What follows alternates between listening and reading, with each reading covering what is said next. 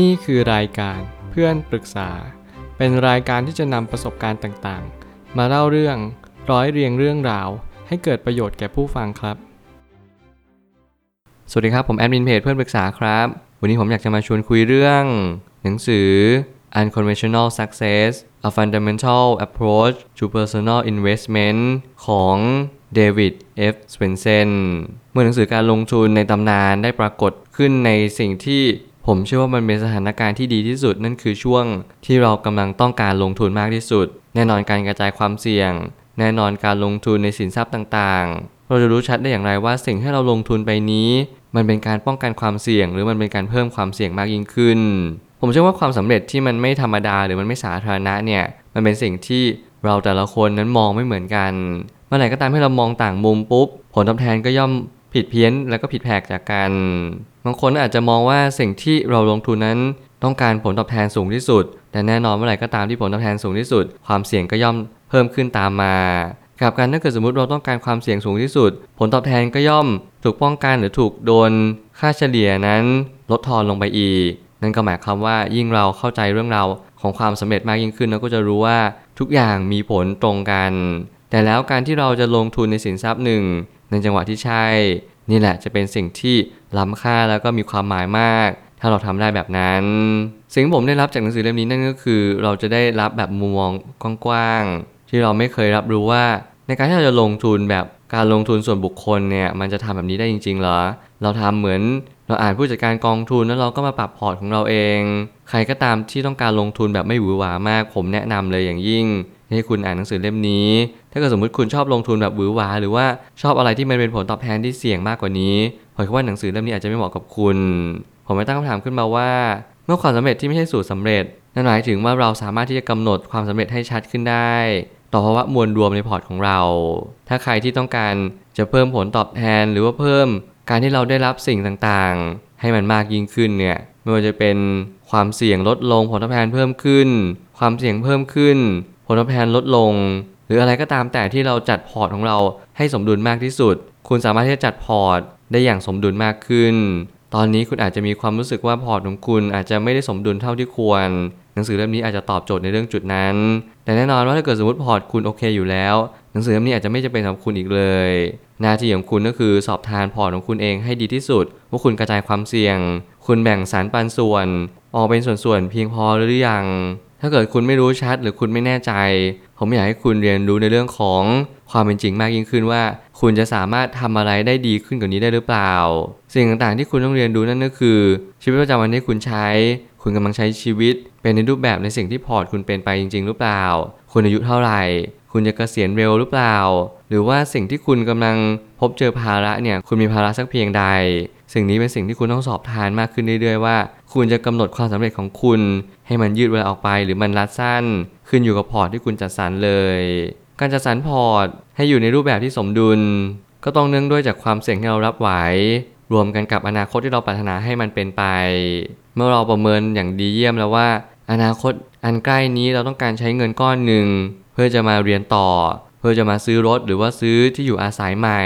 เราก็ต้องเรียนรู้และรับรู้ว่า เราจะทำอย่างไรให้ชีวิตของเราดีขึ้นท่ามกลางปัญหาต่างๆ นานา นั่นก็คือ เราจะต้องปรับพอร์ตให้สมดุล ในสิ่งที่เรียกว่า เราต้องหาผลตอบแทนที่มันสูงขึ้นหรือเปล่า ในระยะเวลาอันสั้น สิ่งนี้เป็นสิ่งที่เราต้องเล่นแร่แปรธาตุสักนิดหนึ่ง ถึงแม้ว่าหนังสือเล่มนี้อาจจะไม่ให้เราลงทุนในสินทรัพย์ที่มีความเสี่ยงสูง อย่างเช่นตราสารทุน หรือหุ้นนั่นเอง เราจะลองลงทุนในตราสารหนี้พันธบัตรรัฐบาล รวมไปถึงหุ้นกู้นั่นเอง สิ่งเหล่านี้เป็นสิ่งที่เราก็แค่เรียนรู้มากขึ้นเรื่อยๆ ว่าเราควรจะลงทุนในสินทรัพย์ไหน ที่มันมีความเสี่ยงและมีผลตอบแทน ในช่วงเวลาอันสั้นนี้ 5 ปีถึง 10 ปี เพื่อให้ได้ผลตอบแทนที่ตรงตามเป้าในสิ่งที่เราวางเอาไว้ ถ้าเรารู้จักความเสี่ยงดีอยู่แล้ว เราก็จะพบว่าความเสี่ยงที่มากที่สุดในสินทรัพย์ก็คือหุ้น หรือเรียกว่าตราสารทุน ซึ่งเราต้องเพิ่มหรือลดตามประสบการณ์ที่มี ถ้าถามผมแล้วผมพยายามที่จะเพิ่มตราสารทุนให้มากขึ้นในพอร์ต ตอนนี้ผมปรับพอร์ตแบบสุดโหดเลยนั่นก็คือ ผมพยายามจะลงทุนในหุ้นเนี่ยสูงที่สุด ถ้าเทียบเท่าเลยแทบจะร้อยเปอร์เซ็นต์ผมจะแบ่งทั้งหมดเป็นเงินสดเพียงแค่ประมาณ 10%ของเงินทั้งหมดของผมแล้วผมก็ใช้เงินทั้งหมด 90%เนี่ยลงทุนในหุ้นหมดเลย เพราะในบางครั้งผมอาจจะเก็บเงินสดเพียงแค่ 1-2%เท่านั้นเอง เพราะผมเห็นแล้วว่านี่คือช่วงจังหวะที่ดีที่สุด ที่เราได้ผลตอบแทนสูงที่สุด อย่างเช่นผมเป็นสายลงทุนเนี่ยผมเน้นเงินปันผลเป็นหลัก ผมก็พยายามหาหุ้นที่เน้นจ่ายปันผลประจำมีกำไรแล้วก็มีรายได้ที่ชัดเจน ผู้บริหารในบริษัทนี้เขาก็ไม่ได้โกง หรือไม่ได้พยายามยักยอกบางอย่าง เขาพยายามมองการไกลในเรื่องของบริษัทที่จะไปถึง สิ่งเหล่านี้ผมเชื่อว่าเราต้องมีความเชื่อมั่นสักนิดหนึ่งตามประสบการณ์ที่เรามี ตามความรู้ตามการศึกษาหรือว่าอะไรก็ตามแต่ มันก็ต้องขึ้นอยู่กับตัวของทุกคนว่า แต่ละคนมีความรู้เพียงใด เราทุกๆคนมีความรู้เท่ากัน ผมเชื่อว่าผลตอแทนเราก็จะมีมูลค่าที่ใกล้เคียงกัน ขอให้เพียงคุณดูให้ชัด รู้ให้จริง รู้ว่าคุณกำลังลงทุนในสินทรัพย์ใด แล้วมันจะทำให้คุณเข้าใจอย่างกระจ่างว่า คุณควรจะยืนหยัดต่อสู้ในการลงทุนนี้หรือไม่ กองทุนที่เราควรที่จะเข้าไปซื้อ ก็ย่อมต้องเป็นกองทุนที่ป้องกันความเสี่ยงได้ดี ในทุกสภาวะการ รวมไปถึงค่าธรรมเนียมที่ไม่สูงจนเกินไป และสมเหตุสมผลด้วย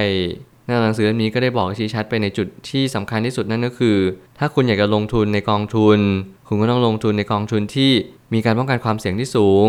มีกำแพงหรือที่เรียกว่าโหมดที่สำคัญที่สุด ในการที่เขาจะลงทุนในหุ้นนั้นๆ รวมไปถึงค่าธรรมเนียม สิ่งนี้สำคัญจริง ๆ ค่าธรรมเนียมเป็นสิ่งที่เราควรจะประเมิน เป็นสิ่งแรกๆเลยด้วยซ้ำว่า เราจะสูญเสียเงินที่เราลงทุนไปในแต่ละเดือนหรือแต่ละปีเนี่ยเป็นมูลค่าเท่าไหร่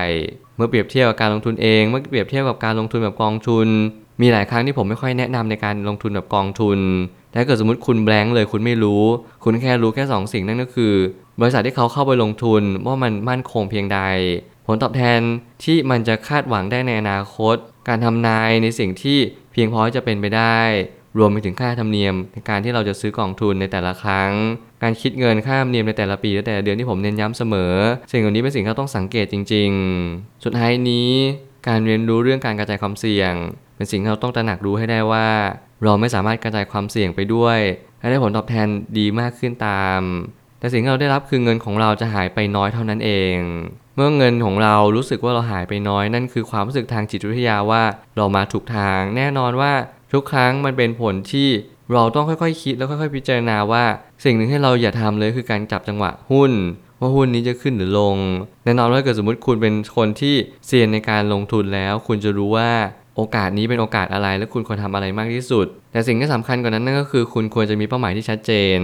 คุณควรจะรู้ว่าสิ่งที่ทำในวันนี้ คุณกำลังสร้างผลตอบแทนเฉลี่ยต่อปี ประมาณ 10%หรือว่ามากกว่า 10%นั่นจะเป็นเหตุผลที่ดีที่สุดที่คุณจะต้อง รักษาจุดยืนเอาไว้ แล้วก็ทำตามแผนที่คุณวางเอาไว้เท่านั้น เพราะมีหลายครั้งมากที่ผมเองก็เกือบหลุดในการที่จะไม่ทำตามแผนที่ตัวเองวางไว้เมื่อไหร่ก็ตามที่ตลาดมาหลอกเรา เมื่อจะหลอกให้คืนหุ้น หลอกให้ซื้อหุ้นในสิ่งที่ไม่ดี หรืออะไรก็ตามแต่ที่ทำให้เราค่อยเขวในแผนที่วางเอาไว้ ผมอยากให้คุณลองสอบทานแผนการที่คุณตั้งใจแล้วก็หมุดหมายเอาไว้จริง ๆ สิ่งนี้เป็นสิ่งที่ทำให้คุณได้ทบทวนชีวิตว่า เวลาที่คุณ ได้ตัดสินใจโดยท่ามกลางความสงบที่สุดเนี่ยผมก็ยังเชื่อว่านี่คือการตัดสินใจที่ดีที่สุดของชีวิต ถึงแม้มันอาจจะมีความผิดพลาดจุดบอดต่างๆ นานาผมอยากให้คุณกลับมาทบทวน หลังจากที่ตลาดนั้นปิดหรือว่าเป็นวันหยุดจริง ๆ ที่ทำให้คุณได้มีความกระจ่างของความคิดมากขึ้น แล้วนั่นแหละจะเป็นเหตุผลว่าทุกๆ ครั้งที่คุณลงทุน ความเสี่ยงผลตอบแทนอาจจะสัมพันธ์กันในช่วงเวลาหนึ่ง และช่วงเวลาหนึ่งความเสี่ยงผลตอบแทนอาจจะไม่เท่ากัน คุณสามารถที่หาสินทรัพย์ที่ความเสี่ยงสูงและให้ผลตอบแทนสูงกว่า ในระยะเวลาหนึ่งได้ ถ้าคุณฝึกฝน และเฟ้นหาการลงทุนที่ใช่ นั่นแหละอาจจะเป็นตัวตอบโจทย์ในชีวิตของคุณในระยะยาว ผมเชื่อทุกปัญหาย่อมมีทางออกเสมอ ขอบคุณครับ รวมถึงคุณสามารถแชร์ประสบการณ์ ผ่านทาง Facebook Twitter และ YouTube และอย่าลืมติด Hashtag เพื่อนปรึกษา หรือ f r ร e n d t a l k ด้วยนะครับ